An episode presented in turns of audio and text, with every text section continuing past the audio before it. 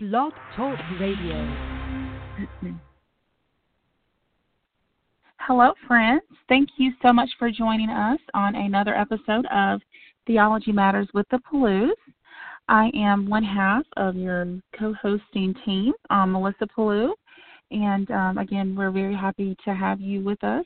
For those who are listening live, this is uh, a late night broadcast that we normally don't do, as, um, but we um, had uh, just some scheduling conflicts and things of that nature. And so here we are, um, 11 o'clock p.m. on the East Coast, um, but uh, alive and uh, awake and ready to discuss and jump into some um, theological and apologetic discussion. So we're just really happy to have you join us um, wherever you are and whenever you're listening. I always support, uh, appreciate your support um, of Devin, um, Devin and my ministry with Ratio Christi and uh, our work on the college campus and and the community, um, doing apologetics outreach and um, evangelism training and these sort of things. So um, you can always contact us if you uh, need any of our resources or if you um, just need us for anything, any any sort of support or outreach um, or just information in general. We're always um, available at Melissa Pellew at ratiochristi.org. So we are again um, thanking you again for joining us, and we have a great show for you tonight. Um, I think, as as I shared before, this summer with our shows, what we're trying to do is deal a little more with topics that are um, relevant to um, a lot of the discussions that we're hearing these days, and um, not that not that discussions on God's existence or um, the problem of evil and that these things are not relevant discussions. Um, I don't I don't want to ever um, uh, make that um, that distinction. But um, you know, as we're uh, in culture and we're engaging with people, there are a lot of uh, new nuances and um, and just um, criticisms of Christianity that oftentimes are not addressed, and that even in the apologetics world, um, we're not as familiar with. Um, last week, we um, actually dealt with the topic of critical theory and um, how to how to um, approach that um, when we're talking on issues of race, class, and gender from a biblical worldview perspective. So, if you did not get a chance to listen to that recording last week with Dr. Neil Shenvi, definitely go into our archives and check that out because um, it was definitely informative and it was uh, eye opening and just gave us some some biblical um, perspectives on how to discuss these issues of race, class, and gender. So um, definitely check that out. Tonight we're going to actually be dealing with the topic of uh, feminism and particularly feminist criticism of the Bible. And I have a very special guest who has spent a lot of time um, studying this topic and speaking on this topic, um, both here in the United States and abroad. And um, she is a, a wonderful friend of, of Devin's and mine that we've known for quite some time. And as we both studied at the same time at Southern Evangelical Seminary, and I'll have um, have Dianna share more about Southern Evangelical Seminary, um, where she actually um, works, but also graduated. Um, with master's degrees in both apologetics and philosophy. And um, she is a native of Toronto, Canada. And um, you are going to be very blessed by um, what she has to share with you tonight. And um, we're I'm definitely excited that she decided to stay up late night with me here on the East Coast to um, to be on the broadcast with me. So, Diane, are you there with us? I am. Yep, I'm here, Melissa. Okay, great, great. So thankful for you as always, my friend. Um, so I explained to everyone, you know, as, as you heard, that you're from Toronto and graduate of Southern Evangelical Seminary, um, where you also um, live and um, had the admissions department. Is that correct? If I'm not mistaken. Yep, director of admissions at SES. You're you're perfectly right. Okay. Okay, great. So, okay, before we jump to the topic, tell us about Southern Evangelical Seminary. Deb and I talk a lot about the seminary because it has meant um, it means so much to us personally, um, but also, I mean, just everything that we've learned. most of what we've learned has come through those those walls at the, at the seminary there. Um, what is what makes Southern Evangelical Seminary um, a place that people should consider um, as they are um, seeking out theological, um, biblical studies, apologetics um, uh, mm. studies? Sure. Um, well, I think what I would principally want to say is, is that if someone wants to learn uh, how to ground their apologetics in a good philosophical foundation, then Southern Evangelical Seminary is the place to be. I like to say that um, a good philosophy leads to a good theology, and a good theology leads mm-hmm. to how you defend the faith, which is what apologetics is. Uh, and so, a lot of mm-hmm. the questions, and in my experience, a lot of the questions that people have uh, today, apologetic questions um, primarily, but uh, perhaps some theological questions to some extent. A lot of them are are grounded in philosophical prior issues and prior questions that need to be resolved first before the apologetic mm-hmm. answer will make sense. So if someone wants to get mm-hmm. all three of those three things wrapped up into one comprehensive um, system, mm-hmm uh, philosophy, theology, and apologetics, and Southern Evangelical Seminary is definitely the place to be. And I say that not just because I work there, but because I've I've gotten those two degrees um, there, and I've mm-hmm. been through the classes, and I, I've seen the difference that that um, that it makes where it's to be made. Mm-hmm. Yeah, we spent a lot of lot of nights in in that uh, banging out those classes together for sure. Um, so I can attest that mm-hmm. you that you experienced it as well as we did, um, and it must you know give mean a lot to you for you to um, actually be there and to um, try to try to recruit students um, there, and also um, through the um, one of the things that I think makes us definitely unique is that we do have the team ministry, which is our speaking and outreach ministry, evangelism ministry. Mm-hmm. Um, and there are so many opportunities um, to speak and to share your what you're learning in the classroom and to put it on uh, put your basically put your boots on the ground and to go out and train the church and to train um, you know students and uh, you know mm-hmm. universities and and um, I know you've had the opportunity with team to travel internationally um, on a number of, of occasions and to speak and to equip um, the body of Christ across the world, and um, mm-hmm. share a little bit about team and just why it's important. I know for Devin and I, we would not have, um, we wouldn't be as confident as we are in doing what we do mm-hmm. without having those experiences with the team ministry. Um, I know headed by um, Adam Tucker there at, at Southern Evangelical. Sure. Uh, yeah, sure. So TEAM stands for Truth Evangelism and Apologetics Mission, and it is uh, the mission arm, if you will, of Southern Evangelical Seminary. So for SES, what mission looks like is having conversations with people um, and being mm-hmm. able to answer the questions uh, that, that that they might have, knowing that apologetics is not the thing that that saves people. Apologetics is not mm-hmm. as salvific in that sense, but it is the sort of thing that answers the questions that people have so that they can make uh, that they can make a decision for or against Jesus Christ uh, ultimately. So, uh, t- mm. Truth, Evangelism, and Apologetics Mission is the missions arm of the school. And so, what we do as a school is we go to wherever the needs are. If there's a youth conference where they're looking for speakers mm-hmm. to come in, then then team will come in. If there's a women's conference, then uh, team will come in and supply speakers. Um, if there's just a, a church conference, we, sometimes we find ourselves on university campuses.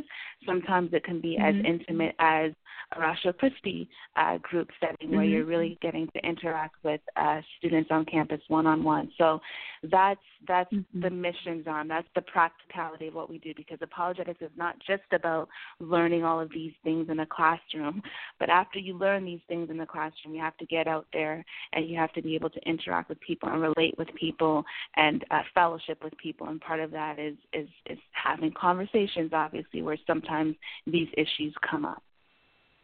Amen. And you know, it's interesting because we, um, Devin and I were just having a conversation with someone about missions and what missions um, is and, and what it looks like and what the church um, traditionally um, or how the church has traditionally um, viewed missions and um, uh, going across, you know, whether it's locally or abroad, um, and equipping the church um, is missions and equipping pastors and equipping leaders and those things um, because there's going to be exponential impact wherever they are in their sphere of influence um, right. to um, to equip those around them and to answer the questions that are that are around them and um, in their culture that is that's relevant. And so um, I think that um, apologetics ministry is oftentimes not viewed as missional, but it it absolutely is because um, it it empowers um, people mm-hmm. to do evangelism, and it absolutely. you know and it, it directly does answer questions where people are and can open the door for them to see Jesus Christ for who He is as they get the answers to that questions. So team is, is very important to us. Um, SES.edu is the website, and you can find the team ministry um, link at the website. Um, if you have a need um, wherever you are um, for speakers to come in, um, team is definitely where you um, want to start your search. Um, and then one last thing about the seminary as well before we jump into our topic, Dianna, is I wanted to discuss the National Conference on Christian Apologetics which takes place every year um, in Charlotte, um, that is put on by SES. And um, this year, it sounds like we have some very special guests who are going to be with us. Can you share about that so that our listeners can have an opportunity to uh, be a part of that even? Yes. So this year, the national conference is going to be October the 12th and the 13th, and it's happening uh, at Calvary Church, uh, Calvary Church here in Charlotte, North Carolina. Uh, this is our mm-hmm. 25th uh, anniversary year, and so we are going to have mm-hmm. um, some really special presentations. Uh, Ravi Zacharias will be with us this year, and that's going to be mm-hmm. an absolute treat. Um, Dr. Oh, yeah. uh, Geisler obviously will be there. Dr. Richard Land will be mm-hmm. there. Uh, Josh McDowell, Chip Ingram, just a, a host of speakers uh, will be there. Mm-hmm. In addition to mm-hmm. that, we're going to be having a, a panel discussion this year on is the age of the earth a matter of biblical uh, authority? That's going to be a great panel discussion. Um, there's a Spanish wow. track this year as well for those individuals mm-hmm. um, uh, who, who speak Spanish, and so it's just going to be a great event. Again, ses.edu uh, is where one can go to find additional information, and there is a link on the home page to the NCCA mm-hmm. National Conference on Christian Apologetics wonderful. Yeah, we we do not miss it in a year, and um, the uh, you know in addition to just those those main speakers, there's so many breakout sessions that um, mm-hmm. um, one can yeah. can visit and and listen and learn from those who are authorities on different topics from around the country. And um, I just I love some of the just the specific how specific some of those topics have become in terms of um, different interests that people may have or different needs that they may have in their community to minister to those yeah. or questions that people are asking that are relevant in their particular um, you know world and, and life and so there um, it's just it's a great two days of of learning and growing and connecting um, I love just making the connections with others um, more than anything um, mm-hmm. so definitely um, check out ses.edu and be at that conference because um again Ravi Zacharias, uh, you know, if nothing else. So um uh, you you will, you will not not um, be disappointed. So with that being said, let's um go ahead and jump in, Dianna, and um you um you have uh, been uh, one who's been speaking quite a bit in, on this topic of uh, feminism, feminist, uh, feminism and feminist theology, and um, I think we obviously um, this is a huge topic in our culture as we hear things in media like the war on women and um, oppression about you know oppression of women and the gender wage gap and things like that. But when we're talking about Christianity in general, um, there is this attack and there is this these accusations um, alleged against the Bible um, that seem credible and that um, many have have bought into, and even those within the Christian community have bought into. Um, I would say even some conservative Christian um, have, women um, have bought into about um, the nature of um, uh, or Christianity, how the view of women. Um, so let's, um, I guess we we can start this off a little a little broadly. Um, let's talk about um, what what feminism is, and um, because I think people may have different um, even definitions of what that what that might look like. So sure. So that's a that's an interesting question, and mm-hmm. um, as most interesting questions go, it just kind of depends on depends on how you define uh, the word. Um, very mm-hmm. generally, if one is going to uh, define feminism very generally, one would say something like it was a social movement uh, that sought to secure equal rights for men and women based on the notion mm-hmm. that men and women were of equal value. That's a very general idea of feminism, mm-hmm. and I don't think that it's one that many of us would be opposed to. Um, most mm-hmm. of us would very well acknowledge that um, there needed to be a social um, movement or as, at least a social recognition um, that was ready to acknowledge certain ills that were happening in society. Mm-hmm. And so, as most social movements go, uh, because of that recognition, there was a group of people that formed a movement, and very largely speaking, it is what it is today. That's very generally what feminism started as. But the definition has shifted over the years to now where uh, feminism has become a systemic um, a systemic um, movement where it sees the ruling class, i.e., the patriarchy, i.e., male dominated systems, as the vehicles of mm-hmm. oppression uh, towards women. And um, under that construction, the oppressor needs to be overthrown, i.e., male domination, male rule, rule needs to be overthrown.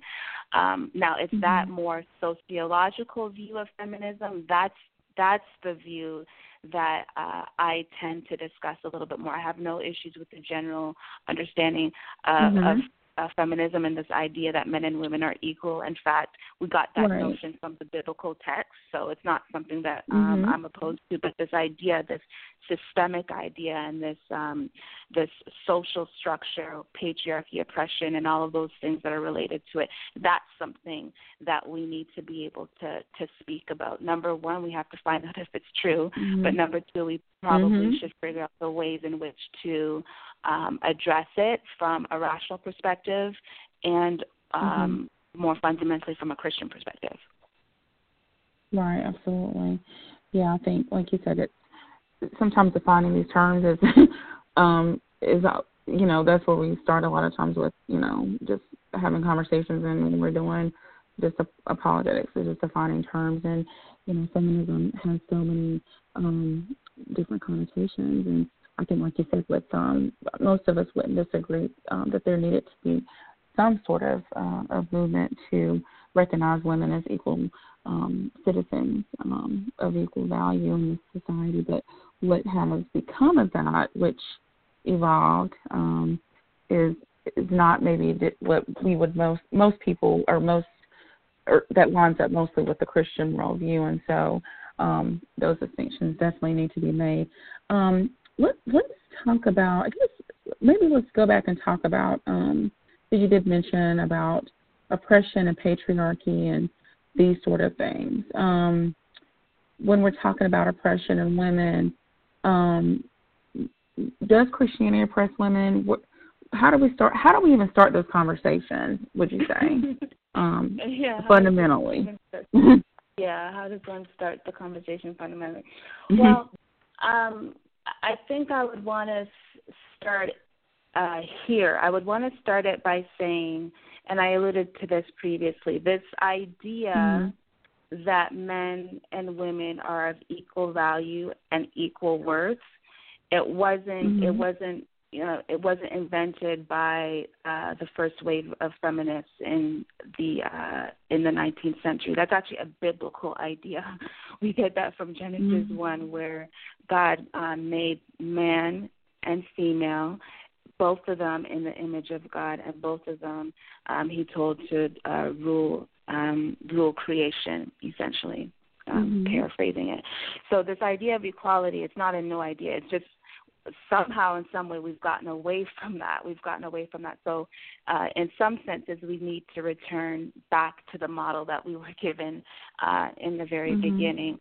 I think if we were to trace um, the emergence of of this other definition of feminism uh, that we want to talk about if we were to trace that we would trace it to uh, individuals in the 19th and even in the 20th century who, uh, because of the ways that women were treated, identified the vehicle of that oppression in the biblical text and identified it in religion and identified it in male um, uh, male systems, the religious institution, mm-hmm. if you will. And so, because they identified opp- oppression uh, in that specific vehicle, just by default, uh, this idea that Christianity is oppressive to women just became mm. second nature, if you will. So the question is whether um, the vehicle that they have identified is actually a vehicle or not.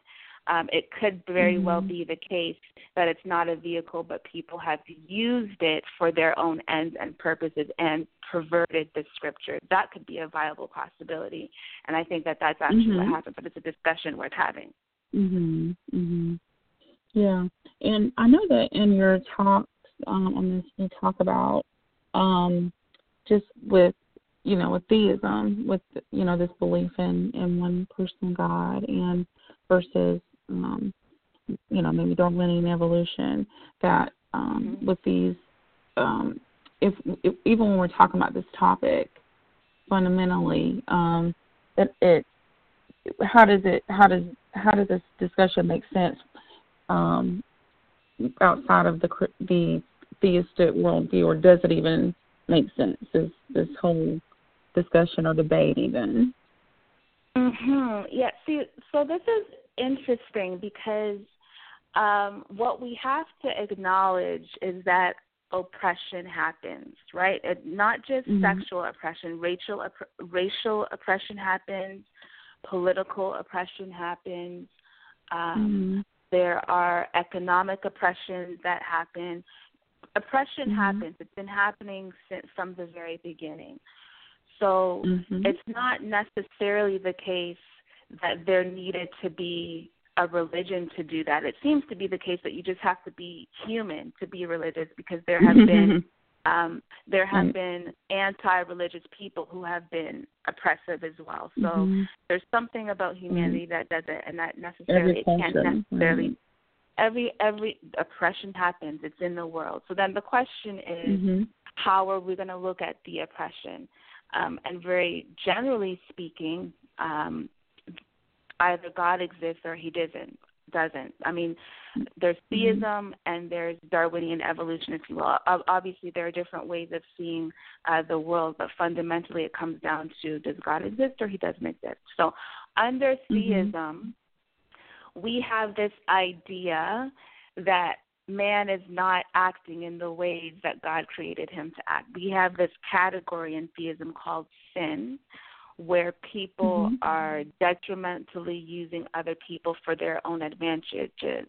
So sin can be racial, it can be economic, it can be politi- political, and it can be sexual. We have a category called sin in theism where we mm-hmm. can look out into the world and say that there is something happening that shouldn't be happening.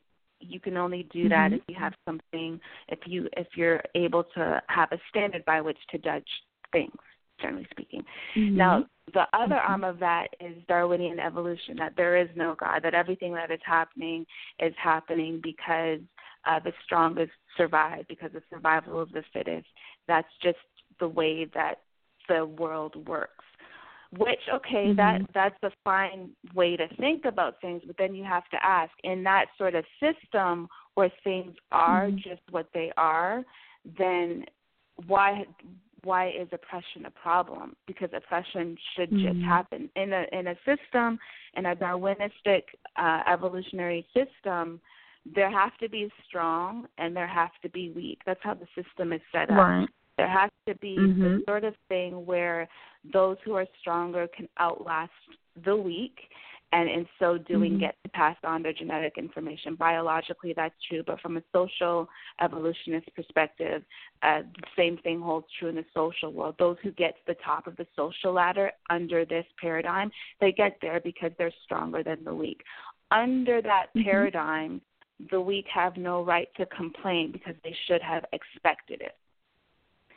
So, Right. with those two things pitted one against the other, what I'm saying Mhm. is that in theism, I have this category where I can look out into the world, see something that's happening, call it wrong, and say that those things should be addressed.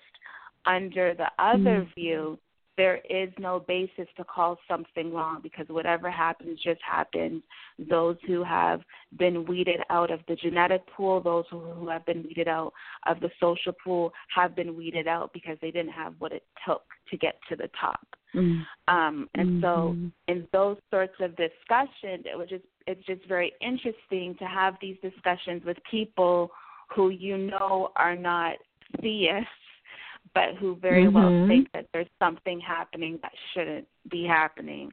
Um, I think that they should Mhm. acknowledge that the, their their reason and their rational nature should make them acknowledge that they just don't have the the theoretical underpinning to to ground that idea, which is so very clear to them.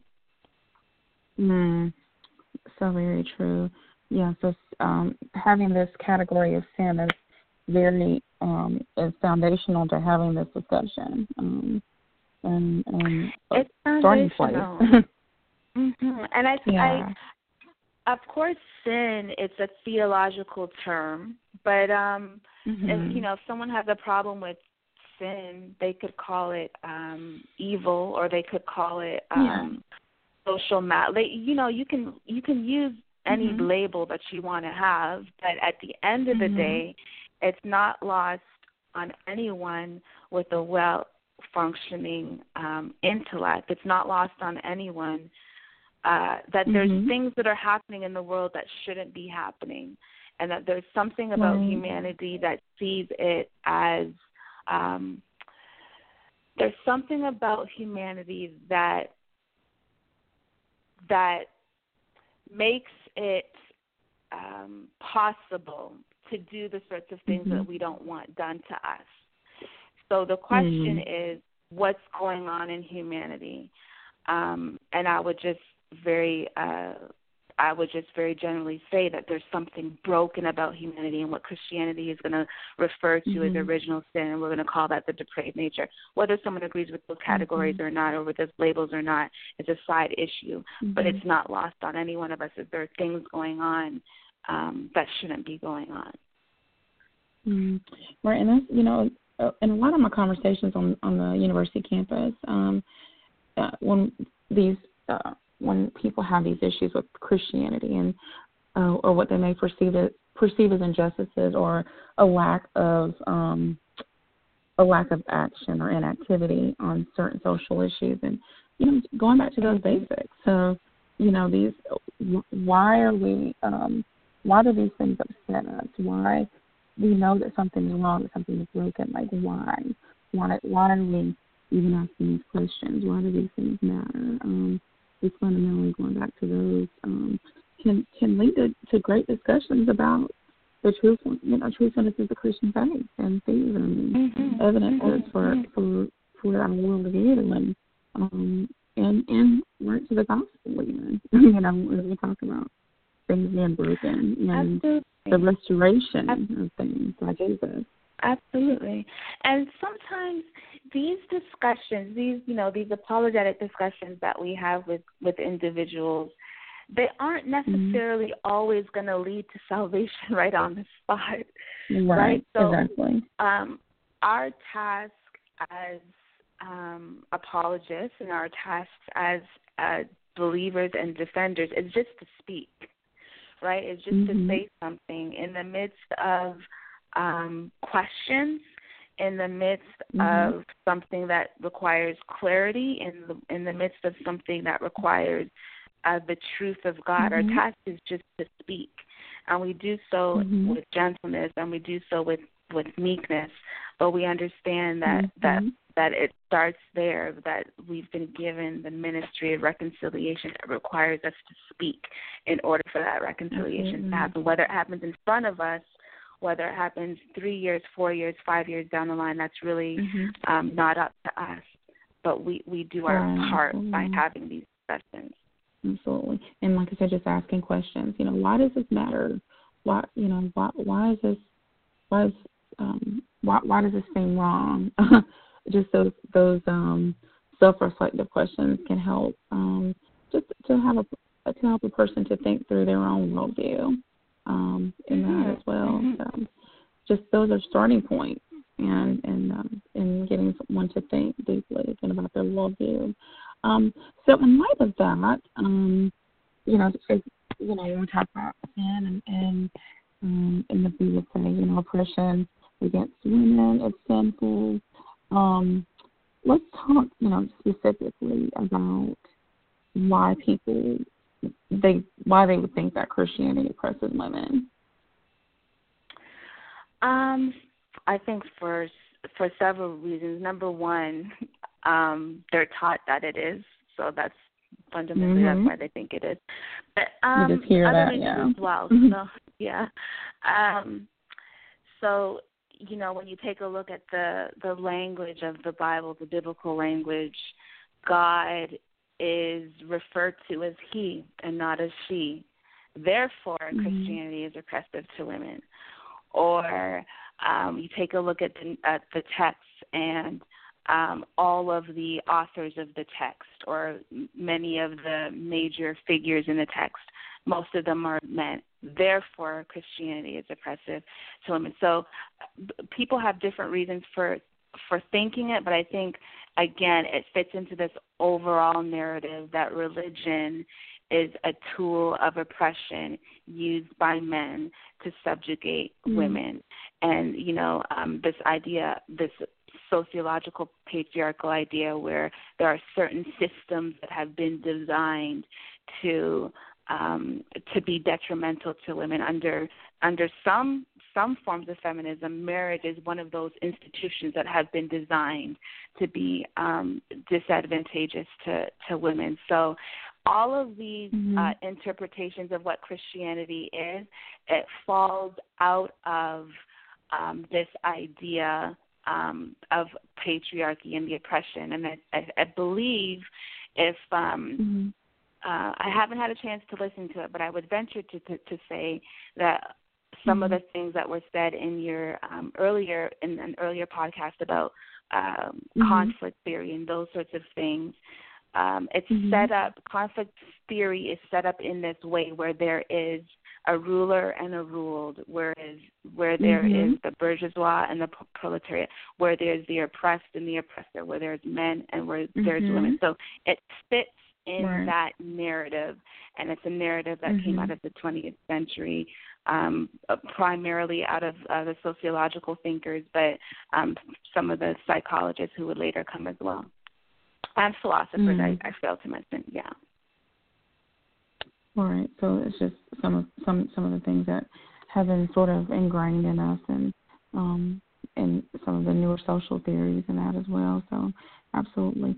Um, let's let's look a, a little bit at um, you you um, in your um, I know in your chapter um, in the book, you know, when you talk about um, you know about hermeneutics and about um, and well, and you might want to explain what hermeneutics is even, um, but why this is important as we look at, you know, specifically at the New Testament, and we're uh, trying to look at the question of oppression and women, and is this really the case? Cause, you know, I think you you said earlier, like we just we have to look at it if this is really true. You know, we hear it, Mm-hmm. but um, you know, um, it's kind of thrown out there in the feminist theology movement, but is it true? And so we have to we have to look at the Bible, obviously, to answer that. If it's if Mm-hmm. the Bible does oppress women, um, so why is hermeneutics important? What is hermeneutics?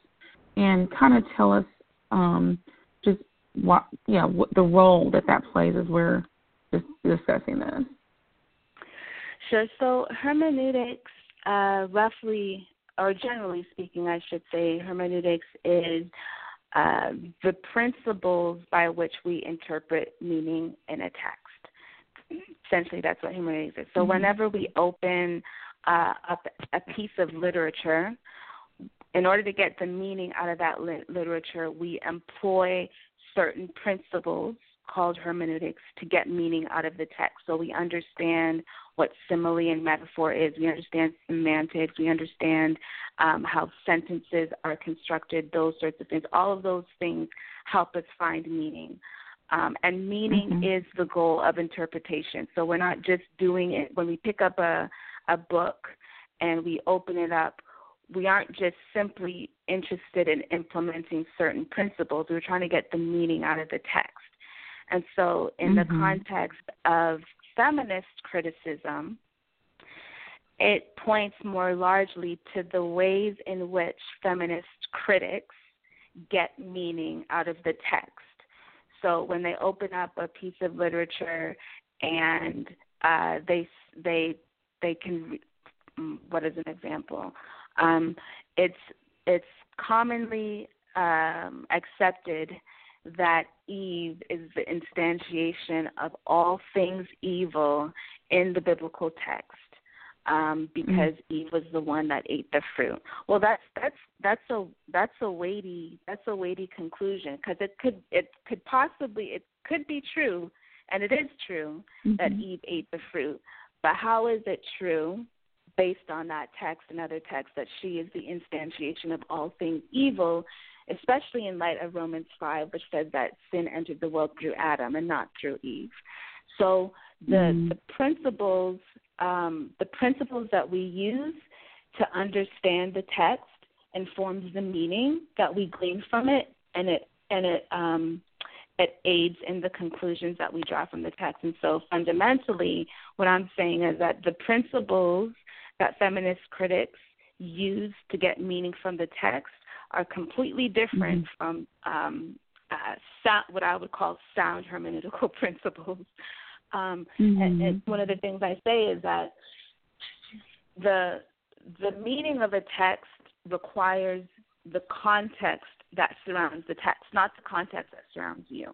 Right? So mm-hmm. um, for mm-hmm. all of the things that happen in those are completely different. If the biblical text mm-hmm. was written in the first century to a different culture, to a completely different people, it would be very illicit to use our 20th century understanding to get meaning out of the text. It would it would be our job to get as close to the mindset of the people to whom the text was given. And so, mm-hmm. in the mm-hmm. context of feminist criticism, what I think is happening is that we're using 20th century principles predicated on feminist assumptions to interpret text that was given to us way before there was ever a feminist. I I um mm-hmm. I would mm-hmm. venture to say, um, and I would mm-hmm. stake a lot on this, that Paul wasn't a misogynist. Um, mm-hmm. Misogyny misogyny is a is a new term. It's a modern term. Now, this is not to mm-hmm. say that misogyny has has that misogyny just became a thing later on. It's not to deny that there were certain mm-hmm. things going on, and there's, it's not to deny the very real realities and the you know messed up views towards women. Um, those things mm-hmm. were there in the first century, but when we're talking about the text, and we're talking about the people that wrote the text or the things that they wrote in the text, in that text um, we don't find the misogynistic messages that we're led to think are in the text. We're just using our 20th century to read back into it, and that's called eisegesis. If I were to write mm-hmm. um, a book this year in 2018, and in mm-hmm. the year 3000, someone picked mm-hmm. up the book that I wrote in 2018, I would expect them if they had any integrity, to get as close to the culture of 2018 to find out what I meant, and not to use mm-hmm. the culture of the year 3000 to put it back into mm-hmm. the text that was mm-hmm. written close to a thousand years before. And it's the same courtesy that I think should be paid to the biblical text, the same courtesy that should be paid to any text. Um, it, it would just be um, it just it's just integrity to to um, mm-hmm. to be as fair and as judicial in the reading of a text um, as hermeneutically is required. Right. I mean, obviously, you know, humans we have biases, and so um, we we tend to, um, you know, elicit those biases where it benefits our, you know, our our, our already pre- presuppositions, and so that's why we do, like you said, it's we have to be careful not to do these eisegesis, um, not to do it whenever we're doing, you know, any sort of reading or um, looking at other looking at works that um, you know uh, that may not um, appeal to us, but that we still have to be fair, right? Um, as we're examining um, what what the meanings are there, um, and not um, you know put own spin on it from our culture. You did you talk about the different cultures and societies and contexts. So what what were um, you know for those who aren't familiar with some of the New Testament um, this backdrop and what was going on and and how and how that's vastly different than where we are today in terms of culture. Um, explain some of those differences um, to give some context to the texts that are typically in question when it comes to um, patriarchy and misogyny in that. Sure, sure. So um, the biblical text was given um, in in traditional society. So sociologically speaking, there's different um, ways that we can look at human history. Um, and if we're mm-hmm. looking at uh, the first century, the, the, the first century in the years around the first century, the culture, the society was a traditional society. The society that we live in today in the 21st century is not a traditional society. It's a modern society. There are very real differences between those two things, and that has everything to do with how we're going to understand the biblical text. So, in a traditional mm-hmm. society, distinct from our modern contemporary society, there the the social fabric of society was not an individual it was a it was a social unit so today mm-hmm. individuals mm-hmm. we constitute the the fabric of society we are a society of individual people that's not how traditional society ordered itself it ordered themselves around the social unit of the family and so everything mm-hmm. was ordered to that end in, in fact um family even the notion of family is different in our uh, contemporary society. Today, we um, mm-hmm. set up our families as conjugal unions, where we have, you know, you have a husband and you have a wife and you have kids, and that's the family. Not so in a traditional mm-hmm. society. In a traditional society, family was way bigger than that. It consisted of kinship ties, and so you had a husband and you had a wife and you had kids, but you also had the parents. You also had the uh, brothers and sisters and their wives and their children. Mm-hmm. All of them formed the fabric of that.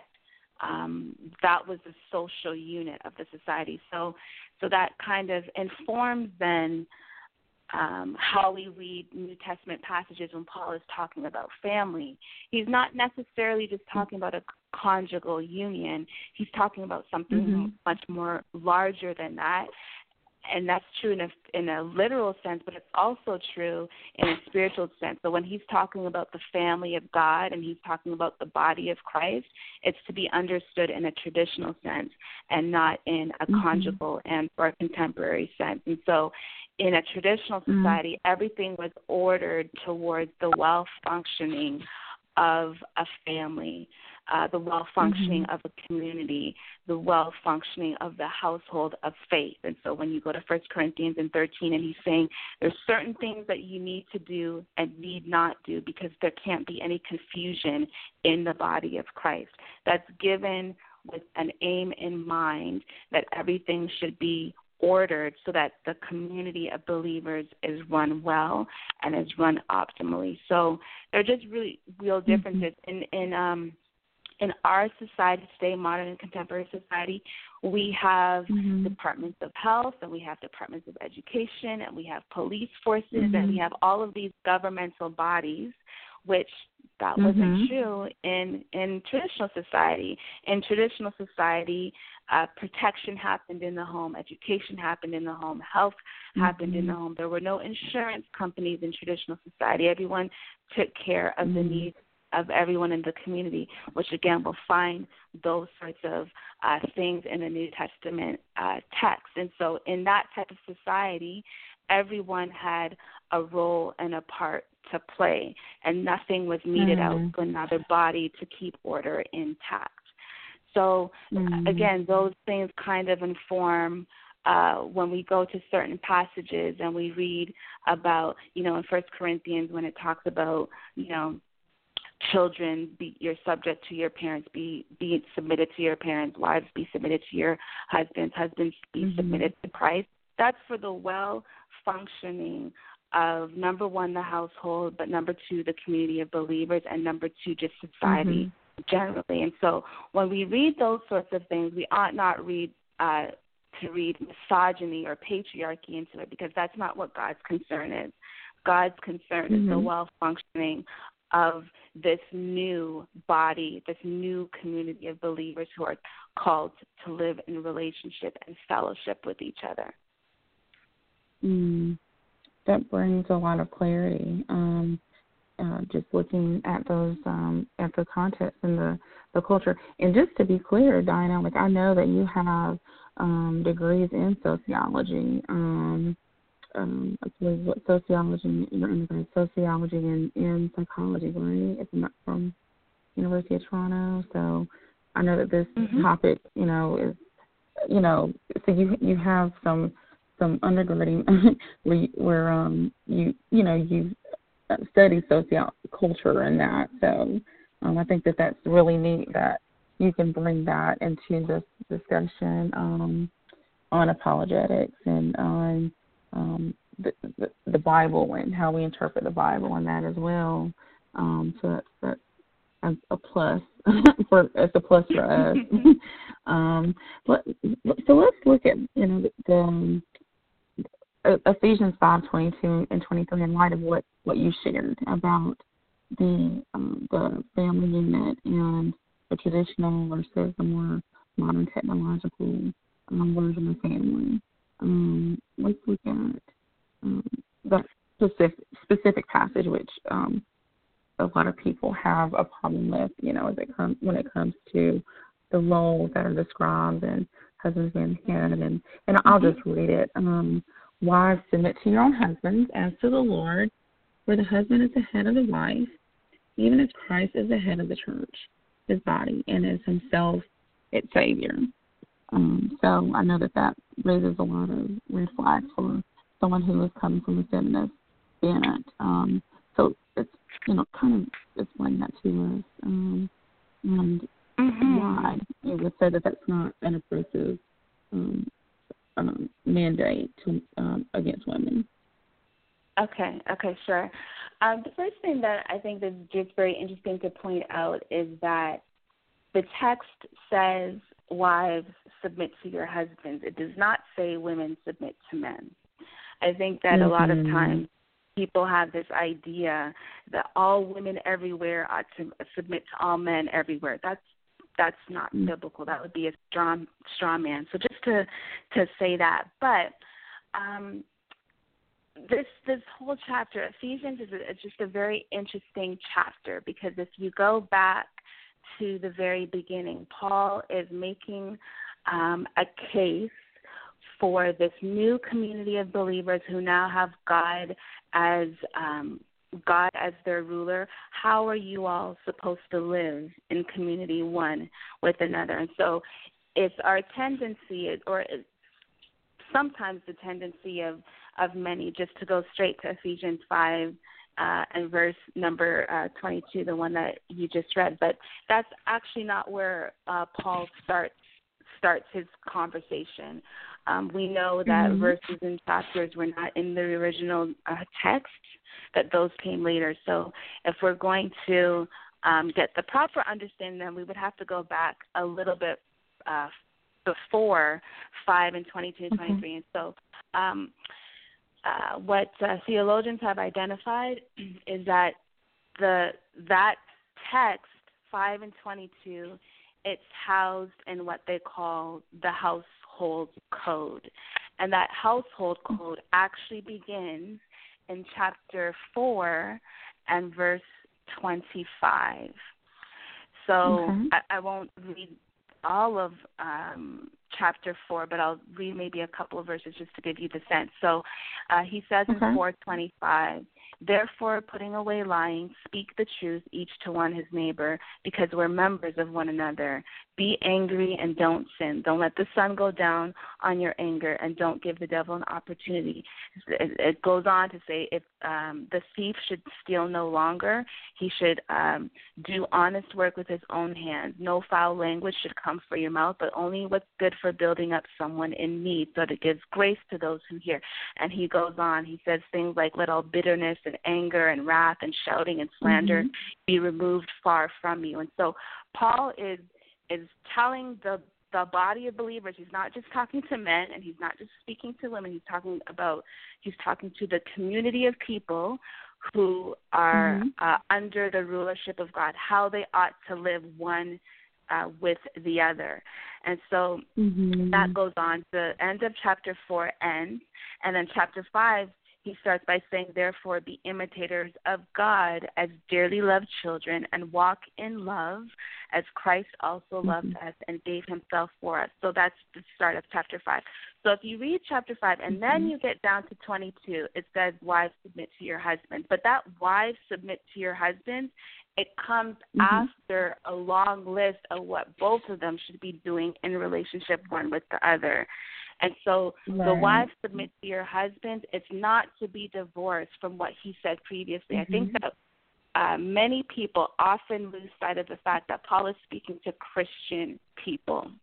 Mm-hmm. Right? He's not he, he's Mhm. not speaking to tyrants and he's not speaking to despots and he's not speaking he's speaking to people who have been changed by Mhm. uh, the power of Jesus Christ to live a new type of life. And it's to those people, he says, order yourselves in this way so that you can effectively Mhm. live out and mirror and uh, testify, if you will, what it means to be under the lordship of Christ. So those Mm, things, mm. five and twenty-two, it's it's not it's not divorce, and it it also is the case that um, it's very easy to stop at verse number 23. But Mhm. 24 and 25 say something very interesting. It says, Now, as the church submits to Christ, so also wives are su- to submit to their husbands in everything. And then it says, Husbands, love your wives just as Christ loved the church and gave himself for her. And so this is not just Mhm. a passage um, that's just given to women, women or wives, you need to do this because of this. It's also speaking to husbands. Everyone has their part to Mhm. play in the effective Mhm. functioning of this new body of believers and this new household Mhm. uh, that's under the rulership of God. Even children have a part to play, as Paul will later go on Mhm. to say. Everyone has a part to play, and and again that goes back to traditional society. The basis of society at the time that Paul was writing was way broader than the conjugal unit. It's about a, a community of people that have to live together. And so he says to them, stop lying to one another. Don't be angry. Don't be wrathful with each other. Treat each other that treat each other in a way that you would want others to treat you. And as you do that, this is how you order your household for greater effectiveness. Now, if you choose not to order it Mhm. that way, okay, that's fine. If you don't want to order it that way, but you're going to see Mhm. that certain things will result if you don't. And and that's fine. You'll find that out. I'm just telling you. See, all of the the text is given to imperfect people who are called Mhm. to live as quote unquote perfectly as they can. So um, Mhm. these these things are what these things are what have been given to us to do. We're going to fail. We're not going to do it well. We have our own personalities, and our own personalities are sometimes, um, are most often, our Mhm. personalities are not functioning the way that they need to function. So there's going to be discord because we're human and those sorts of things. But God gives us a blueprint, and it's to our benefit as if we live as closely to that as possible as a community of believers who are under the mm-hmm. lordship mm-hmm. of Christ. Amen. And you know, I think you you said something earlier, uh, just about that this isn't some mandate for all women um, in relation to men. So um, it's not like a, a single woman is just a, subject to all these men in her life and she must submit. And I think that that's the way that it's been caricatured. And I think that I thought that for a while as well. Um, and it was um, maybe presented to me that way. So even as Christians, we can um, not communicate these truths very clearly um, within, you know, within Christian culture. So it's important to study for ourselves and um, to study to show ourselves approved. Um, and you know, as like you said too, as as, as believers, um, we don't do these things perfectly. Um, and husbands may um, not treat their wives as Christ does the church, and as women, we may not submit in the way that the Lord has called us to. And it's like you said, it's it just it's a matter of things being out of order in in relation to God. And I think that um, I know that I'm imperfect in this area, and so I have seen. Oh, we all are. Um, yeah, and, and I've seen, it, and I know as you being yourself being newly married, and myself being married for um, you know almost 15 years now. I mean, how things are um, uh, out of whack, so to speak, when when we stray from what the Lord has commanded. And again, like you said, this is specific um, to believing households and how how they're to run in order to effectively glorify glorify God mm-hmm. um, in in this culture. Yeah. So those are two very good points that, that you made.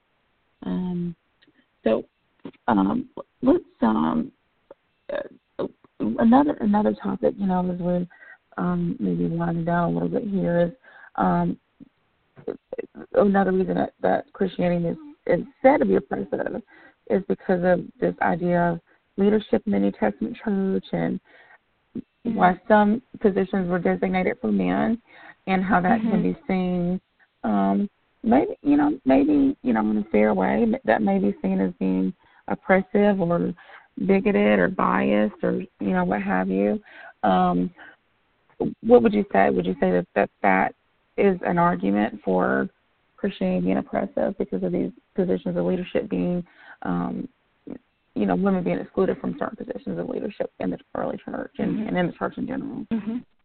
Mhm. See, this is such an interesting question to me, and I'm always going to mm-hmm. um, be drawing from um, sociology to some extent. But even mm-hmm. our conception of church is different than what it was in the mm-hmm. day that Paul was was writing, and so in contemporary society, in modern society, uh, church and the running of church is more so it's a religious institution. It's somewhere where we go to, where we spend 2 mm-hmm. hours. We we receive, uh, we sing, you know, a few songs. We get preached mm-hmm. to for you know several minutes, and then we go when we leave church and we come home by and large to live our lives the way that we live it until we go back to church again. That's contemporary society. That's not the way that they did things back there, um, mm-hmm. um, traditional society, right? So Paul is not speaking to people who see the body of believers and the body of Christ as a religious institution. They see it as something that is central to their being. Where we go to church and we volunteer our time and we give our time for mm-hmm. a few mm-hmm. hours and then we leave. No, that that was their life. That was their that was mm-hmm. their existence. They ordered themselves around the truths of God, mm-hmm. and they mm-hmm. just didn't fit it in where it fit in when they had time to fit it in. And so today, mm-hmm. when we think about the hierarchies and we think about the positions and we think about the leadership and we think about the activities and we think about the ministries and we think about all of these sorts of things that are very functional in nature, we have to question mm-hmm. whether God is concerned about function as he is with you living out who you are in essence day to day. Mm. So, is it possible for men and women to do all of these things in church? Yeah, I guess so. Women, yeah, women can do things. Of course, they can do things. But the they're, question is, they're capable. is whether right. It's not that they're not capable, right? Yeah, I mean, abilities are abilities, and it's not the case that women are less capable. Of course, they're not. Mm-hmm. The, um, I think any uh, any psychologist, any social uh, scientist with their weight will let you know that women and men are more or less equal in intellect. So it's not it's not that sort of mm-hmm. thing where where the two are being distinguished.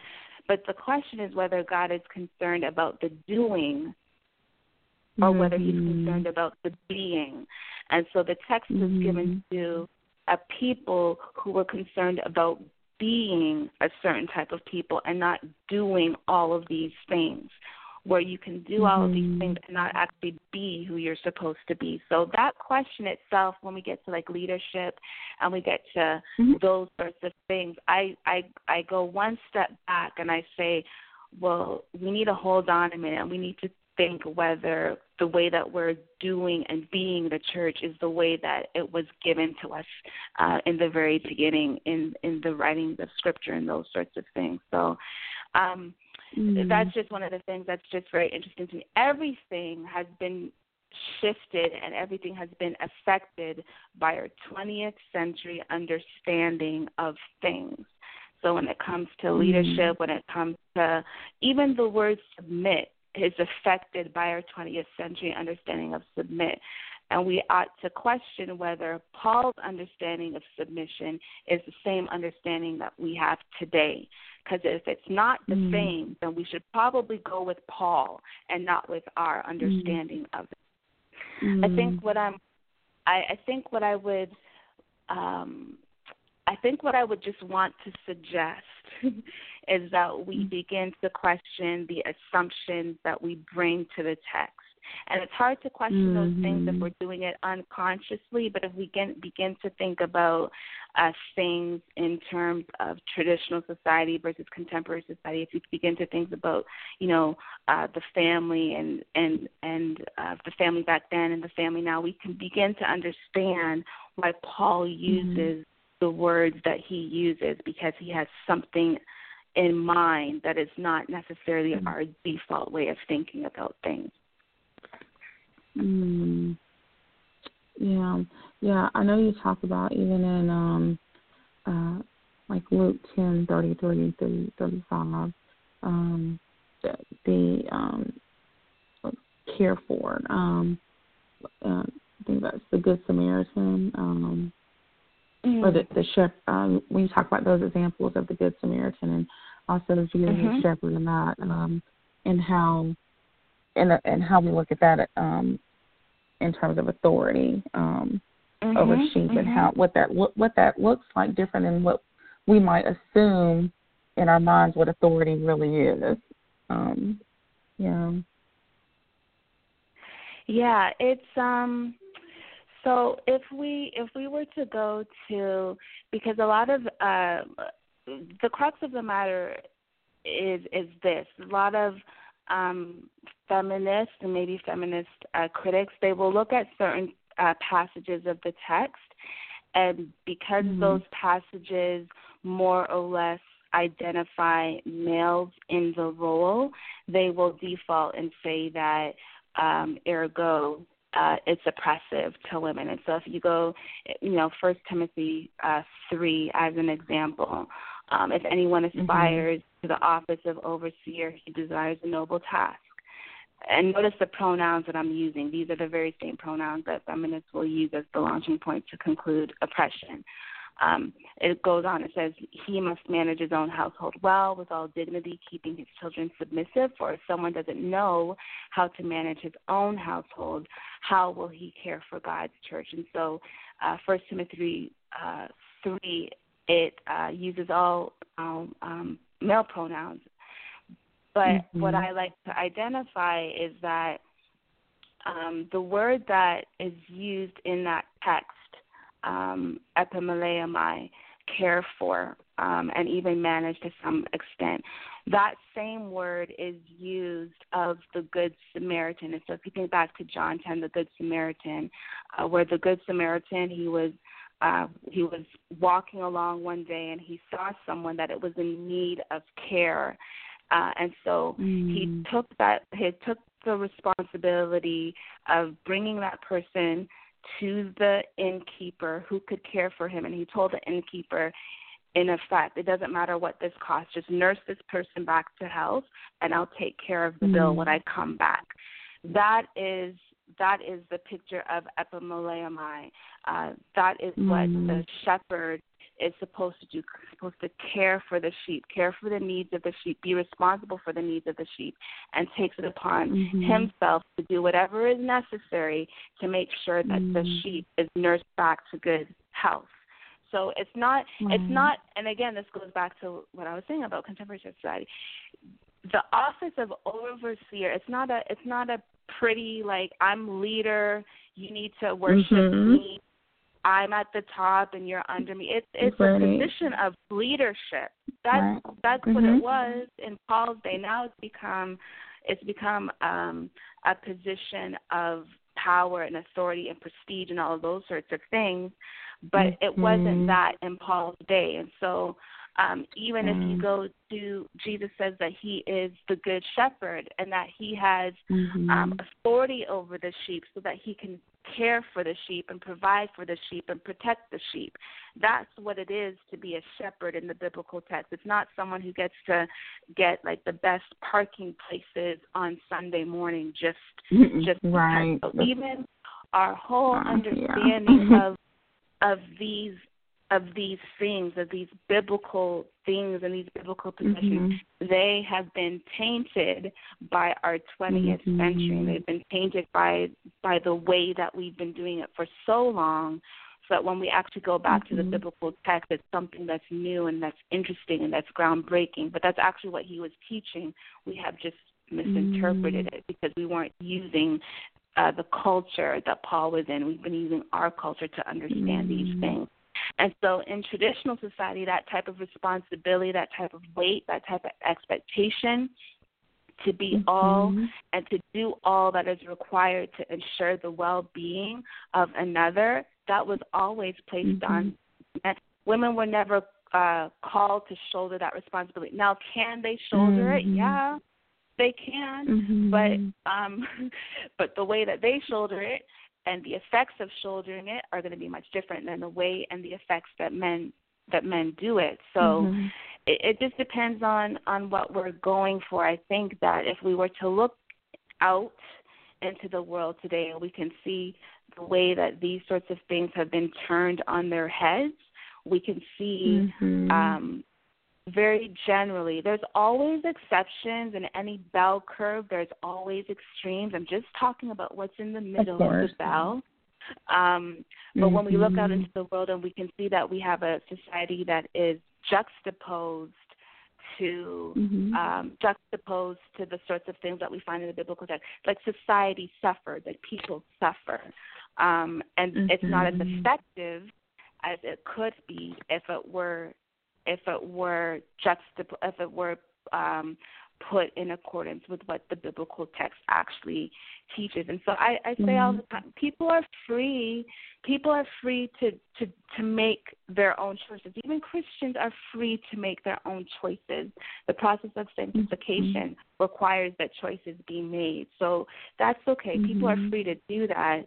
Um, but there are certain consequences that are imminent when we don't do things in ways that they ought to be done and if and if if it's our choice mm-hmm. not to do them in those ways i mean uh, even the biblical text the biblical text never says husbands make your wives submit it's not mm-hmm. there it says right. wives you ought to be the sort mm-hmm. of people that that have control over your own mm-hmm. spouse so even if so number one, we can say that husbands are never called to make their wives submit, and number 2 mm-hmm. we can mm-hmm. say that if wives don't submit, that's that's okay, but there's going to be something that that is um, going to affect the way that the unit functions. Mhm. Absolutely. You know, it's interesting. You know, we're talking about um the. Uh, oh, I'm sorry, Dianna. Oh, oh, sorry. And I was just going to say something about oh, because I've been mm-hmm. saying this this dreaded S word for so long, and I haven't really defined it. So, so I would just um any you know anyone can can do um their own word study of of what the word actually means, but submit the the way that we understand submit today in our 20th century mindset, it figures that the, mm-hmm. the person who is submitting is of less value than the one being submitted mm-hmm. to. It figures mm-hmm. that uh, the person who is submitted is of less worth or uh, dignity or value just because of the act of submission. But that's not actually what the word means, and that's not what Paul was saying when he was using it. Mm-hmm. It's the type of submission, it's the type of ordering oneself under authority so that the job mm-hmm. can get done. And we do that all mm-hmm. the time. When we go to work, when we go out mm-hmm. into the world, we order ourselves in such a way so that the job can be done. So um, mm-hmm. when I go to my mm-hmm. job, if someone else goes to their job, there are certain things that I have to order myself toward. Number one, because it's my responsibility, but number two, there's a there's a there's a broader goal and an agenda, and it doesn't mean that I'm of lesser value mm-hmm. uh, lesser value than my manager or my boss, but there's there's something that needs to be um, manifested as we work. And so I order myself in that sort of way so that it can be done. But it has nothing to do with value and it has nothing to do with lesser than and it has nothing to do with tyranny and it has nothing to do with rule and it has nothing to do with the sorts of things mm-hmm. that we attribute to mm-hmm. submit today because of all of the things that have happened in the twentieth century to make us very right. very antagonistic to the notion of authority mm-hmm. And submission and all of those sorts of things. We don't we don't realize the depths to which our modern minds have been affected by the way that we read right. Absolutely. And yeah, you're um we see so much um uh, you know, abuse around us that it's we don't think um we just tend to think think that way whenever we hear these terms and you know uh, just simply like we talk about submission and like you said in these in these texts and debate, like should women even submit and all these things. Like what do we what do we mean by submit? You know, um, mm-hmm, that mm-hmm, that's so yeah. important, and I'm so glad that she cleared that up. And it's funny because tonight, um, actually, um, Devin and I both um taught two different classes at our school um church's vacation Bible school, and um the passage that tonight we were all teaching on was in the parable in Luke 15 on the parable of the lost sheep, and it basically, the, you know, the tax collectors and they're coming to Jesus and they're like, oh, you're, you know, you're hanging out with these sinners and what's up with that? And Jesus, you know, of course, um, like he does in many cases, responds to them in the parable and talks about the shepherd who has a hundred sheep and he loses one, um, mm-hmm. how he leaves the ninety nine, goes after the one and and brings mm-hmm. the one, the lost sheep back, and how there's great rejoicing. And that mm-hmm. picture of the shepherd who was basically in authority over the sheep. But this this and our our our um our topic this tonight was God cares for us, right? And this was mm-hmm. this was the passage that we used was was this illustration of Jesus going after that lost sheep, the shepherd going after this lost sheep, which is which is a picture of Christ. And so that fits perfectly with what you're saying about this authority, um, how we're we've been so tainted by what we see in modern culture that going back to the scriptures and actually looking at what a shepherd mm-hmm. does and what a shepherd is and how he cares mm-hmm. for us.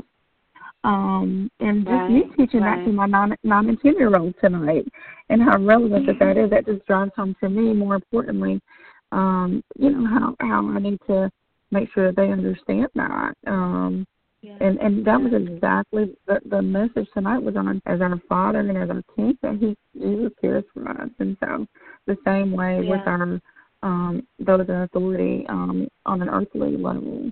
Um, yeah. So and that's I'll just say perfect. too that yeah, and I'll say too that as you know when we when I'm saying these sorts of things, I'm mm-hmm. I'm very careful to to be very clear about the messages that feminism gives to inform maybe some of the things that I'm saying. So for anyone who maybe you know mm-hmm. is a mm-hmm. feminist or whatever, and by mm-hmm. by listening to me, they may think that I'm picturing women as weak and as passive and need to be cared for, and they can't do it on their own because they're mm-hmm. in.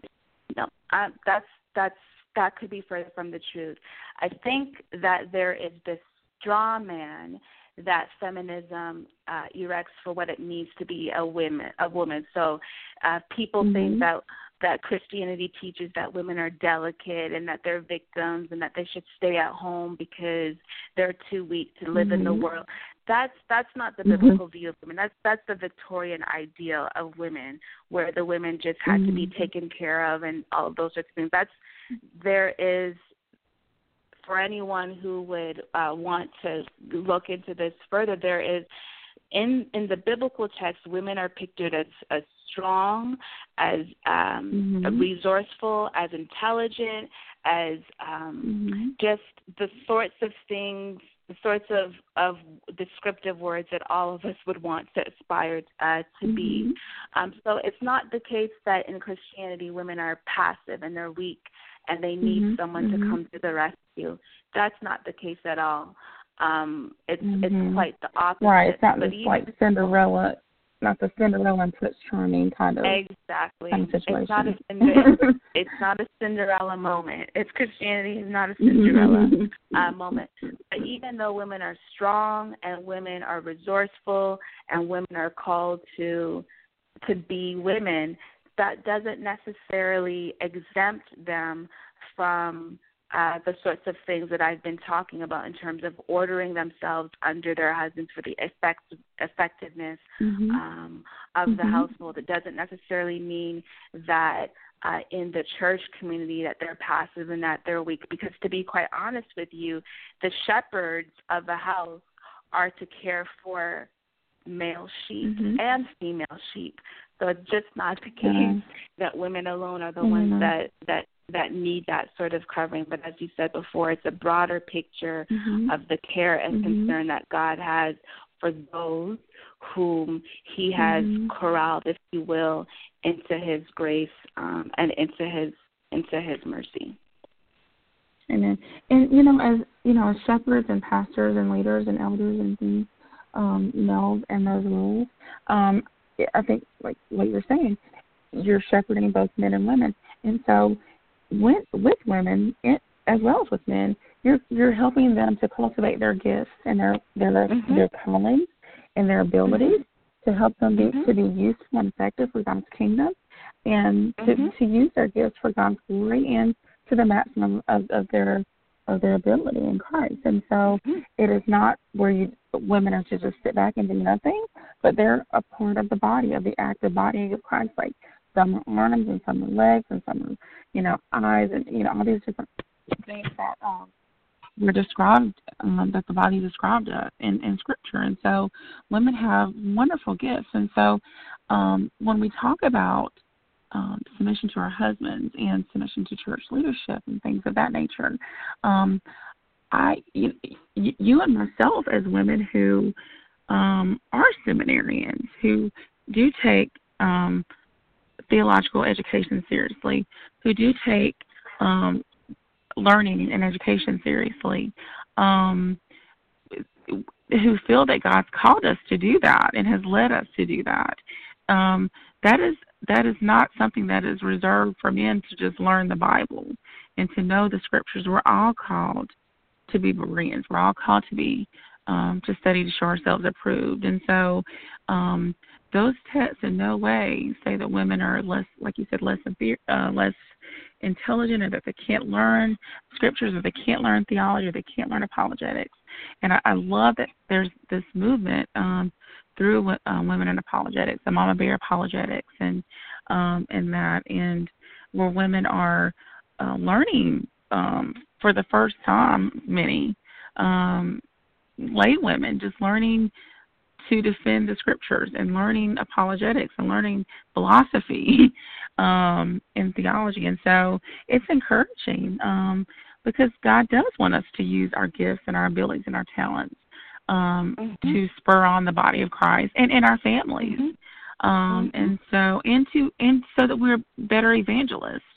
And so, um, being a woman in the church doesn't mean that you have to be uh, or feel that you you cannot um, you can't learn, or you can't grow, or you can't dig deep, and that is some many times a perception, unfortunately, that women have of themselves and as they function in the church. Um, and so uh, I think that you're a great example of a woman that can be empowered in terms of learning the scriptures and equipping the body in different ways. Um, but yet still understanding that as a wife that there's a role um, in your household um, and that there's a God-given order, um, but that it doesn't it doesn't keep you from serving God to your full potential and being used by Him to your to your full potential. No, no, and I think, and again, these this is uh, I guess the perfection or this is the end goal um, of mm-hmm. it, but knowing that, knowing that that um that I'm submitted to my husband. That actually should make me a better evangelist. That should make me a, a more effective evangelist. It should make me a better, just a better person. Because again, mm-hmm. there's something in the submission that aids my being and that will mm-hmm. affect the way that I do the things that I do because God's just not concerned with the doing. He's concerned with the being mm-hmm. he's concerned with the heart. And if you do all the these things without the heart mm-hmm. stuff, um, you know, um, mm-hmm. in Matthew, Jesus said, Jesus said in Matthew uh, 7, I believe around 21, he said um, that mm-hmm. in that day I will uh I will say, Go get away from me. I never knew you and, and they'll say, Well, mm-hmm. didn't we do all of these things in your name? Didn't we cast out devils? Mm-hmm. mm-hmm. All these Jesus is gonna say, Yeah, you did, but I didn't know you. Right? So there's mm. something about being obedient. There's mm. something about being the type of uh people that we need to be mm. that deeply deeply changes who we are, and then that should affect mm-hmm. what we do. But it's not the other way around. Um, it's mm-hmm. not the other way around.